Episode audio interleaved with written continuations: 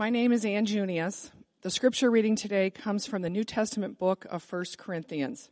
I'll be reading from chapter 14, verses 1 through 12. Hear the word of the Lord. Let love be your highest goal, but you should also desire the special abilities the Spirit gives, especially the ability to prophesy.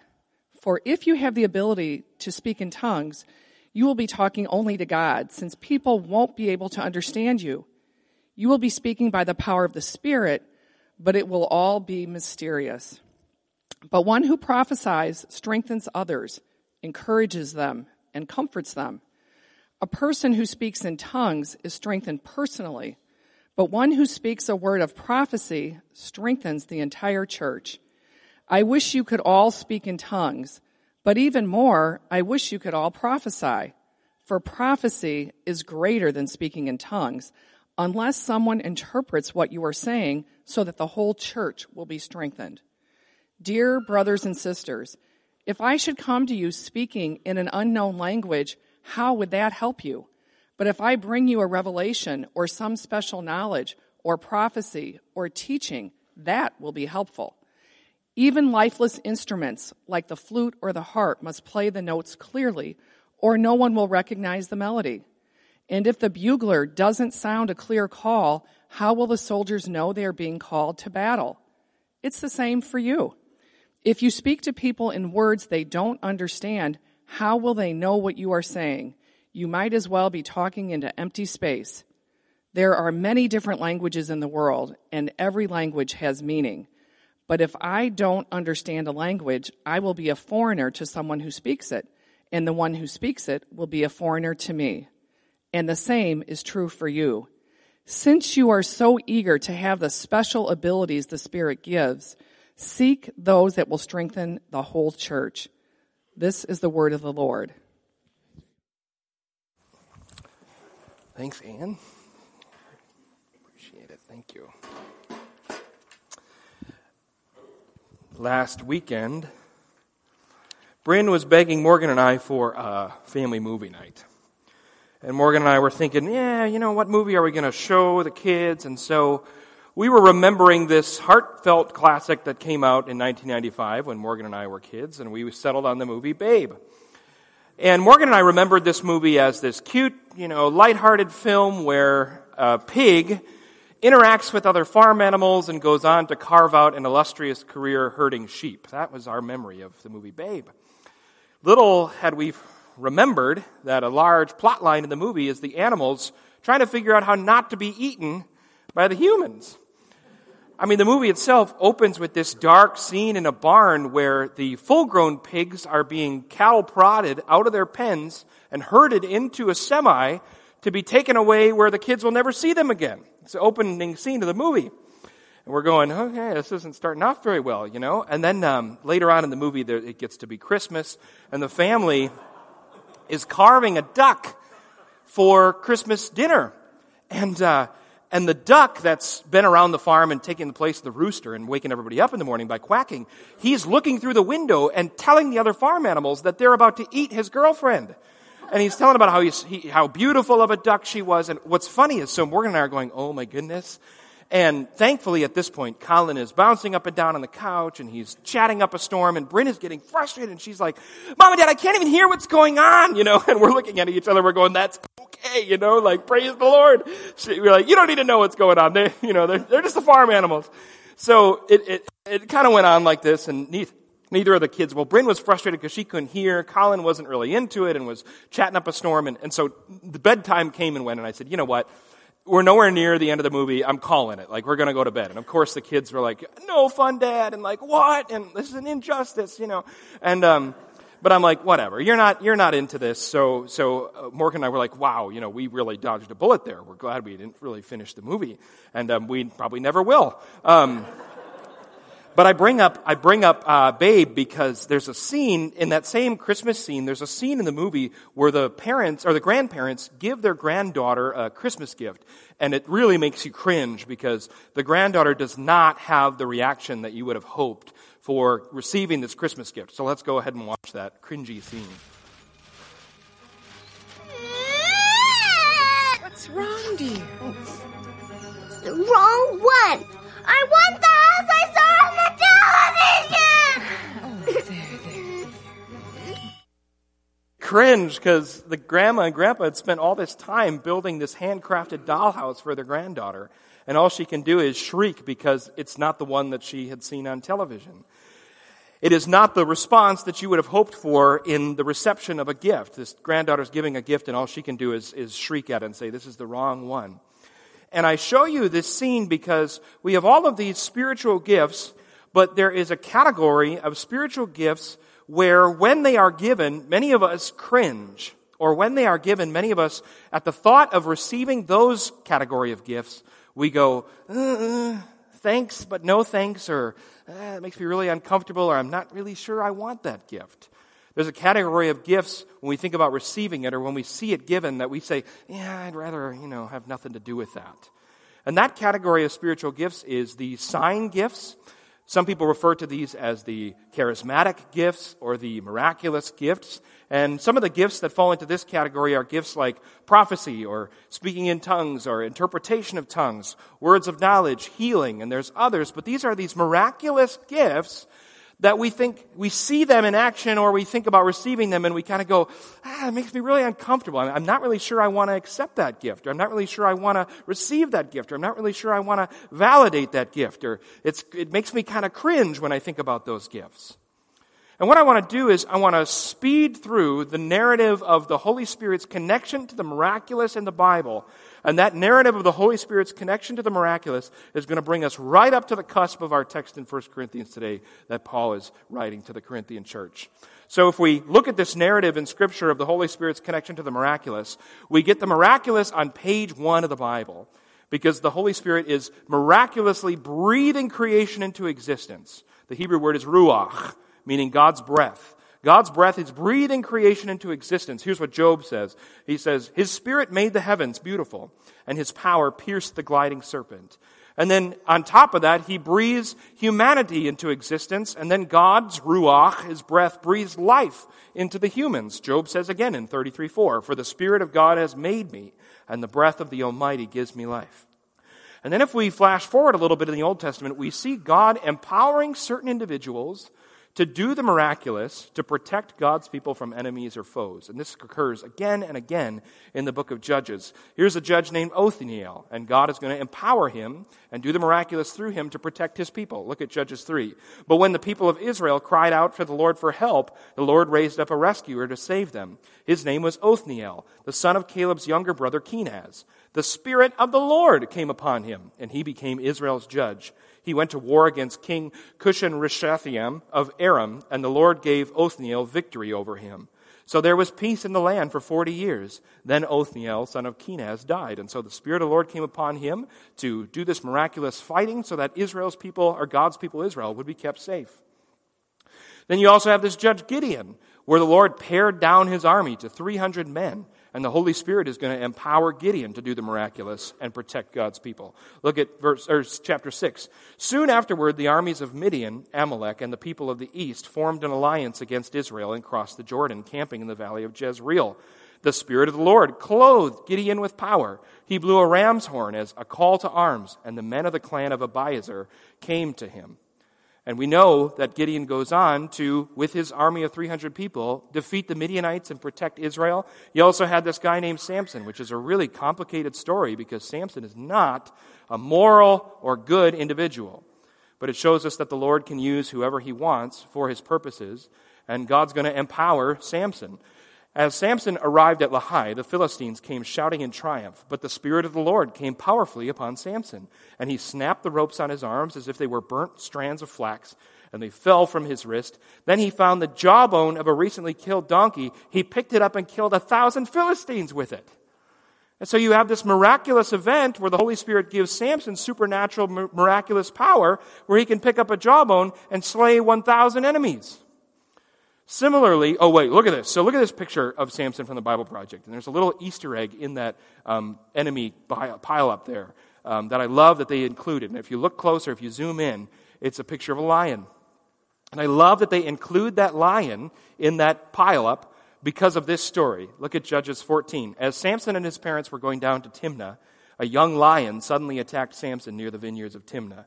At that moment, the Spirit of the Lord came powerfully upon him, and he ripped the lion's jaws apart with his bare hands, but did it as easily as if it were a young goat. But he didn't tell his father or mother about it. So you have this empowering again, where a lion attacks Samson, he just rips the lion apart in this miraculous display of strength. And what I love in the Bible is that there's this weird comparison, like those lions are really hard to tear apart, but you know, young goats, you can tear those apart like paper. You know, it doesn't, it never made sense to me. And there's clearly something cultural going on there that we don't understand that I don't have an explanation for yet. Maybe I'll find it one day, but this comparison of like those lions are hard, but young goats are easy to rip apart, you know, it's just hilarious. But again, the Holy Spirit empowers him to do the miraculous. And then the Holy Spirit empowers speech in the Old Testament as well. Uh, look at first, Second Corinthians, sorry, Second Chronicles 15 verses 1 and 2. Then the Spirit of God came upon Azariah, son of Oded, and he went out to meet King Asa as he was returning from the battle. Listen to me, Asa, he shouted. Listen, all you people of Judah and Benjamin. The Lord will stay with you as long as you stay with him. Whenever you seek him, you will find him. But if you abandon him, he will abandon you. And so the Lord, the Holy Spirit, empowers the speech of this guy to re proclaim the covenant that God makes with his people to King Asa. Similarly, when David's on the run from King Saul in the wilderness, he receives word that King Saul has died on the battlefield, and now David's going to stay hidden for a little bit while the political unrest kind of settles down. And, and there's a group of people that come to David while he's hiding in the wilderness, and they proclaim their allegiance to David, but he's unsure. And what the Holy Spirit does is it inspires the speech of the group that comes to him to convince David that these people are indeed allies. Look at 1 Corinthians, or I keep saying Corinthians. Look at 1 Chronicles 12. Others from Benjamin and Judah came to David at the stronghold. David went out to meet them and said, If you have come in peace to help me, we are friends. But if you have come to betray me to my enemies, then, or when I am innocent, then may the God of our ancestors see it and punish you. Then the Spirit came upon Amasai, the leader of the thirty, and he said, We are yours, David. We are on your side, son of Jesse. Peace and prosperity be with you, and success to all who help you, for your God is the one who helps you. So David let them join him, and he made them officers over his troops. And the Holy Spirit is going to continue to do the miraculous and inspire speech when we turn the page to the New Testament because the Holy Spirit miraculously conceives the Son of God inside of the womb of the Virgin Mary. And then, when Mary finds out from the angel that the Holy Spirit has done this miracle of conceiving Jesus within her, she goes to her relative Elizabeth, who's pregnant with John the Baptist, and Elizabeth is going to have a Holy Spirit inspired prophecy that she speaks over the unborn Jesus. Here's what Lucas 1, or Luke 1 41 to 42 says. At the sound of Mary's greeting, Elizabeth's child leaped within her. That's John the Baptist. And Elizabeth was filled with the Holy Spirit. Elizabeth gave a glad cry and exclaimed to Mary, God has blessed you above all women, and your child is blessed. And so she has this Holy Spirit inspired prophecy that she speaks over the baby inside of Mary's womb. And then when Jesus is born and when he grows up and when he conducts his earthly ministry, he does all of these miraculous events in the power of the Holy Spirit. Look at Luke 15, 5 verses, I am really struggling with the references today, folks. Luke 5, 17b. This comes in the context of Jesus about to heal the paralytic man who was raised down through the roof because the room was so crowded and they couldn't get to Jesus. And here's what Luke 5:17 says. It's a very curious verse. It says, "And the power of the Lord was with Jesus to heal the sick." That Jesus himself did his miracles in the power of the Holy Spirit. I don't think we're outside of the boundaries to say that Jesus required the Holy Spirit to do his miracles. I do not think that's outside of the boundaries. And so Jesus conducts his earthly ministry and he goes to the cross and he rises from the dead. And then, as he's about to go back to be with his Father, he gives his followers these final instructions before he ascends back into heaven. And he makes this promise. He says, But you will receive power when the Holy Spirit comes upon you, and you will be my witnesses, telling people about me everywhere in Jerusalem, throughout Judea, in Samaria, and to the ends of the earth. And then he goes up to his father, and then several days later, that promise comes true when the followers of Jesus are gathered in this room. This is that on the day of Pentecost, they receive the Holy Spirit, tongues of fire appear above their heads, and they all begin speaking in these different languages because the Holy Spirit has miraculously empowered them to speak languages that they do not know in order to bring the gospel of Jesus to every tribe and every tongue and every nation. And so you have this constant connection with the Holy Spirit doing the miraculous through a servant of God. And that brings us right to our passage today in 1 Corinthians 14. And Paul is writing to the church at Corinth because the church at Corinth is having trouble in their midst. And we talked a little bit about this last week. But Paul is teaching them about the proper usage of spiritual gifts in chapter 12 that we covered last week. And then you had this dynamic where there were people with these demonstrative or miraculous gifts that we talked about that were using those gifts like a badge of honor or displaying them in some sort of show of superiority. Especially the people with the gift of speaking in tongues were going around and exercising their gift in public worship. And then people would see them exercise their gift and look upon them in envy. And it became this sort of this battle, as it were, between the halves of the gift of tongues and the have nots of everybody else, and the halves of these miraculous gifts who say, well, look at me, look at this awesome gift I have.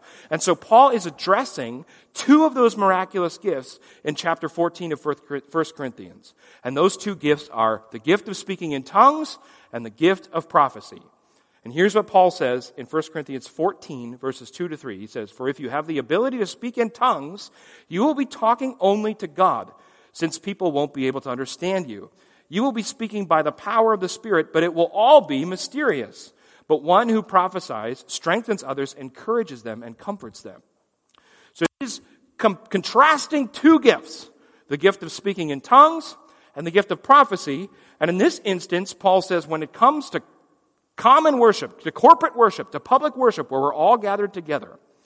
When we're all gathered together in worship, I prefer prophecy to tongues because people can actually understand prophecy and they don't understand tongues. Now, let me give you some definitions here, okay? So, Paul's preference is for the gift of prophecy.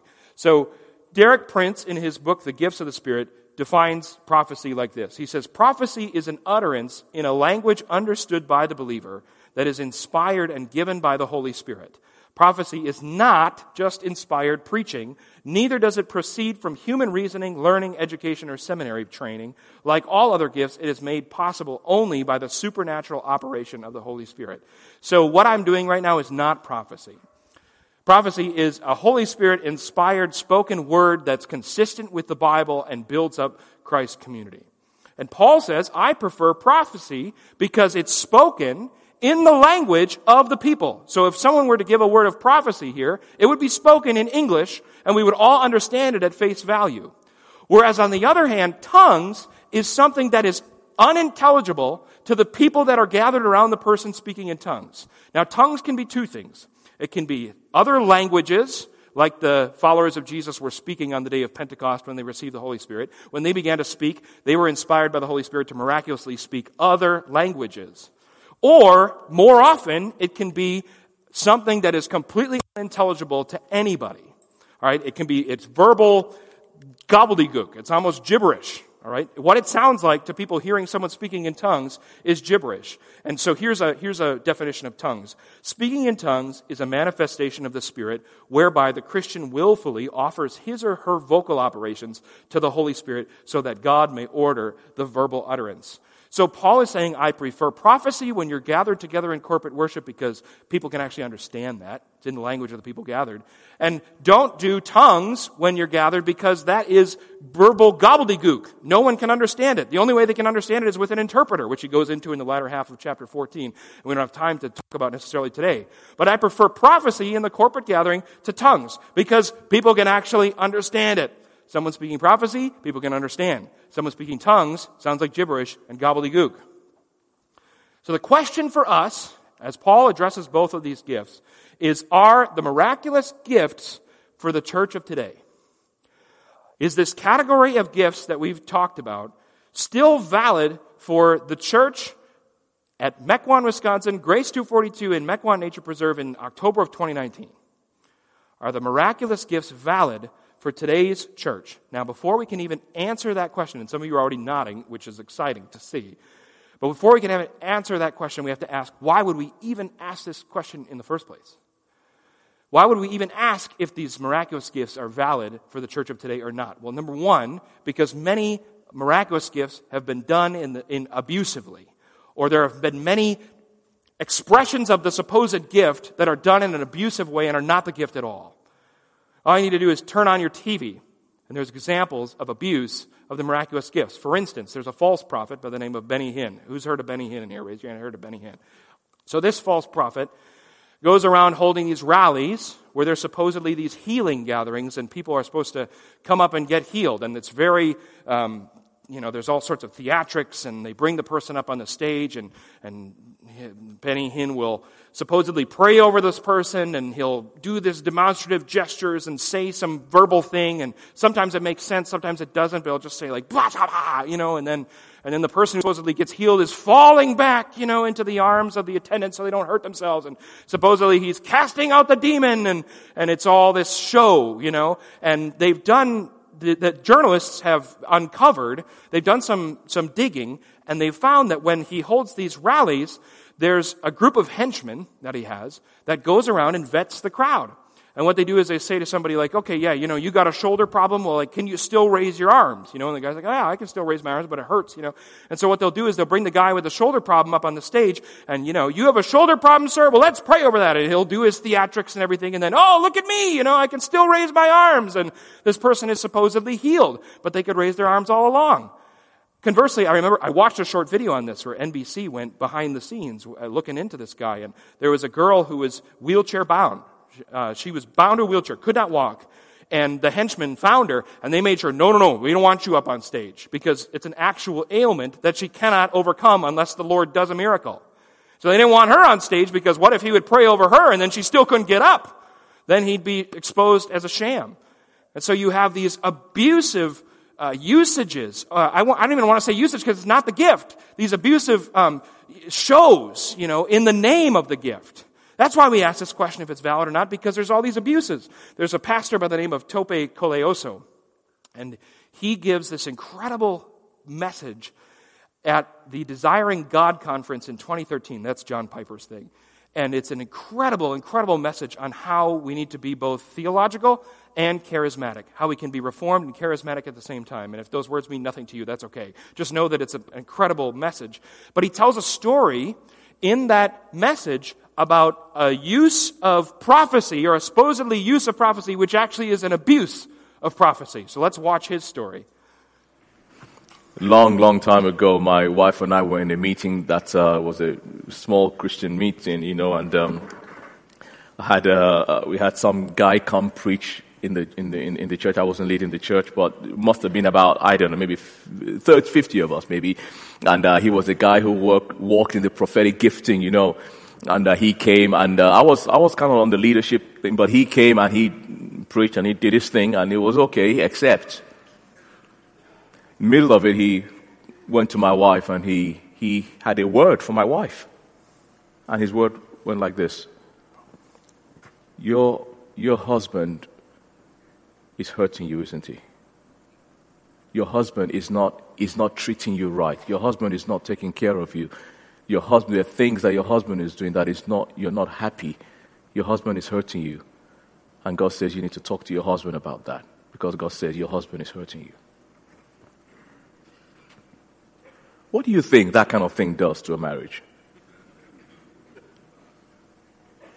I mean, to go to someone's wife and say your husband is hurting you and says, I, God told me your husband is hurting you. My wife and I we got back in the car on the way home. I thank God for His grace that kept us because, listen to this, we looked at each other. Said, what was that about? exactly what we did. What was that? I'm like, I don't know. You know, I, am are you, we okay here? She's like, was that? And we dismissed it. I am careful not to despise prophecy, but I do recognize nonsense. That's what that was. Ah, another abuse. Someone claims to have a prophetic word and says, Your husband's hurting you when he's not. I mean, what kind of a blow could that potentially deal to their marriage? But praise the Lord that the Lord could use that and they have a strong marriage in Christ and can make this, this incredible story, but also a moment for laughing that they were like, what? That was weird, you know? So are the gifts the miraculous gifts valid for today's church? Why do we ask that question? Because there's so much abuse. and because also it can cause a lot of discomfort. My pastor, Brian Jacobson, he and I were at the um, ECO National Gathering a few years back. It was at the beginning of the year, and it's the gathering for our denomination nationally. And I remember we were in worship, and all of a sudden I overheard him uh, making these verbal noises, you know, and he was making these ticks with his mouth and saying nonsense. And I thought in that moment, I bet this guy is speaking in tongues. Because he grew up in these charismatic circles, and and I asked him later on in that evening, I said, Hey, were you speaking in tongues back there? Were you praying, you know, this, this spirit language? Were you praying in tongues? He said, Yeah. And, um, and I'm glad because he's one of my best friends and, and we have this great relationship. And so the fact that we're good friends made it not as weird, but it was still weird. To overhear somebody just kind of, you know, going with their mouth like that is, I mean, it was very strange. And it can be very weird when you see the miraculous gifts being used. Similarly, uh, a couple months ago, we had someone from our church, and I have permission to tell you this story. Um, we had someone from our church say, Bill, you know, can we meet? Uh, yeah, absolutely. So we get together. And this person said to me, they said, Bill, I, I think I have the gift of healing. But, like, is that okay? Is that even a thing? Like, can I do this? Like, is this valid? You know, and this person was clearly very uncomfortable or not sure if they could be comfortable or not sure if this was a valid thing. They had all these questions like, if, if this is something, a road I'm not supposed to go down, I'm happy to stop, you know, but they were really hesitant and gun shy. And, and I just said to this person, I said, I said, why are you so afraid of the gift? And I said, you know, I, I said, especially with this gift, I feel like the downside is pretty low. Because you pray over someone and you ask the Lord for healing, and God's answer is, not right now or not today. What's there to lose? you ask the Lord for healing. And so I just told this person, I said, I want to just unshackle you and unbind you, and I want to set you free from whatever prison you feel that you are in. This prison of discomfort or, or un- uncertainty or, or whatever you think. I just, I want you to be free. And yes, I want you exercising this gift and expressing this gift. If you think you've got it, then go for it. Like, pray, anoint, do your thing. Like, that's so exciting. I want you to be unbound. But it can cause a lot of discomfort. Are the miraculous gifts for the church of today in 2019? Why do we ask this question? Because there's so much abuse and it can be really weird and cause a lot of discomfort. So, in answering this question, Christianity is largely divided into two camps. In the one camp, you have the no crowd. They would say, no, the, the miraculous gifts are not valid for the church of 2019. And this crowd is called the cessationist crowd, or cessationism is their position, meaning the miraculous gifts like prophecy, speaking in tongues, healing, have ceased, hence cessationism. Those gifts ceased after the apostolic church. In other words, God used these gifts for a time to get the church launched and up and running, and then those gifts died off and went dormant ever since, and now they're no longer valid gifts for the church of today. Couple years ago, a pastor by the name of John MacArthur held a conference called Strange Fire in Southern California, and the whole conference was dedicated to this idea of the miraculous gifts having ceased and been for that specific time and are no longer valid. The other side, you have continuationists or continuationism, which we, they, they say, yes, these gifts do continue and are valid for the church today. That's hence that name, continuationism. The gifts of the miraculous gifts have continued from the apostolic age all the way till now and will continue until Jesus comes back.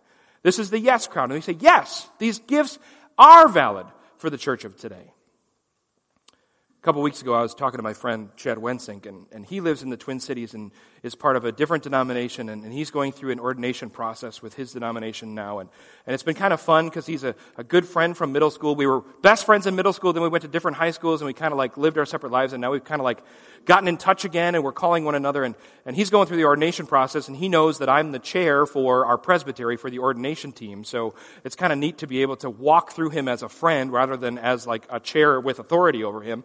Um, so it's I'm just walking through him with a, as a friend, and we're chatting. And, and I know that his denomination is, is really good about these miraculous gifts. And he's told me about healings that have happened and reconciliations that have happened and these miracles that they've seen happen in their church. And I said to him, I said, Chad, I said, there has got to be a way where we can be both theological and under the authority of God's word and also charismatic and affirming of all of the gifts that the Holy Spirit wants to give us. There's got to be a way that we hold both of these. Because what happens a lot, and this is part of that cessationist position or that no position, is they'll, they'll see the abuse and the discomfort and the misuse of those miraculous gifts, and they say, well, if that's what these miraculous gifts lead to, then I want nothing to do with that. And it's almost a throwing of the baby out with the bathwater kind of a thing. And I'm going, we can't throw the baby out with the bathwater. There has to be a way that we can both be reformed, theological, and under the authority of God's word, and at the same time affirm all of the spiritual gifts that God wants to give us. And he said, you know, Bill, actually in a couple weeks I'm going to a conference dedicated to this very question. And that conference is in Oklahoma City. And I just found out it's funny. So I got on the phone with Becca and I was like, Hey, Becca, you know, I found out about this awesome conference because spiritual gifts, her heart beats for spiritual gifts. She's like, my sister actually just went to that conference. And so we have all these people that are going to those Convergence conferences. But my buddy Chad told me, he's like, you can get the audio files of the sessions from previous years. So I'm like, sweet. So I, I get the audio files and I start listening. And, and Matt Chandler, who's a pastor in Dallas, gives a message at this conference and he says, he says, it is because of his reverence for God's word as our ultimate authority that he believes that all the spiritual gifts are valid for the church today. And I could not agree more. I do not find, if I read the Bible, I cannot find a compelling case that, the, all, that, the, that these miraculous gifts have ceased. I cannot find a compelling case that the miraculous gifts have ceased. Instead, I find a case in the other direction that says God wants to give these gifts to his people. He wants to give all of the gifts he wants his body and his beloved to experience the flourishing of all of these wonderful gifts that he wants to bestow upon his people. Jesus says in Mark 16, 17, 18, These miraculous signs will accompany those who believe. They will cast out demons in my name, and they will speak in new languages. They will be able to handle snakes with safety, and if they drink anything poisonous, it won't hurt them. They will be able to place their hands on the sick, and they will be healed. If I look at the narrative of the Holy Spirit's connection to the miraculous in the Bible, I see a God who wants to give the gifts of His Holy Spirit and all of them to His people. Not everyone has all of them, but He wants to express all of them through His church. That's what I see. You're catching me, folks. You're catching me at.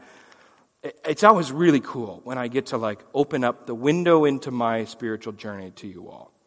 And that's what I'm doing to you all today is as I've been studying for this Holy Spirit series, and as I've been learning, and as I've been opening myself up to the Holy Spirit, I've been getting into this whole gifting thing. 15 years ago, if you had asked me, Bill, are prophecy, tongues, and healing, and all these other gifts valid for the church today? I'd say, no way. That's too weird. But now, as I've been reading the Word, and as I've been studying, and as I've been listening, I'm like, they have to be. They have to be valid. They have to be. So, if it's any sort of practical application I can give for us. This is my application that the Lord has been teaching me. It's verse 1 of chapter 14, where Paul says, Let love be your highest goal, but you should also desire the special abilities the Spirit gives, especially the ability to prophesy. God's been teaching me to desire these gifts, not necessarily for myself personally, but for us as a community. That we need to be a church at Grace 242 that desires the full expression of the spiritual gifts that God wants to give His people in love for us to build up His church. That we should be a body that desires all of these expressions, all of the gifts that the Holy Spirit wants to give. That we would not shriek with revulsion at these miraculous gifts or not go, I'm not so sure I want to receive that, but that we would say, Yes, thank you, Lord for equipping us and building us up in order to be involved in the work that you're doing in your church to proclaim your son Jesus so that when we see this full expression of all of the gifts that the Holy Spirit wants to give, we say, Jesus is our King. And today we have the opportunity to celebrate another one of the gifts he gives us. It's not technically a spiritual gift, but it is a gift that the Lord has given us as a church. And that is the gift of remembering and proclaiming the death of Jesus, with, which leads to his resurrection and gives us life, life that enables us to be sitting here today at this very moment.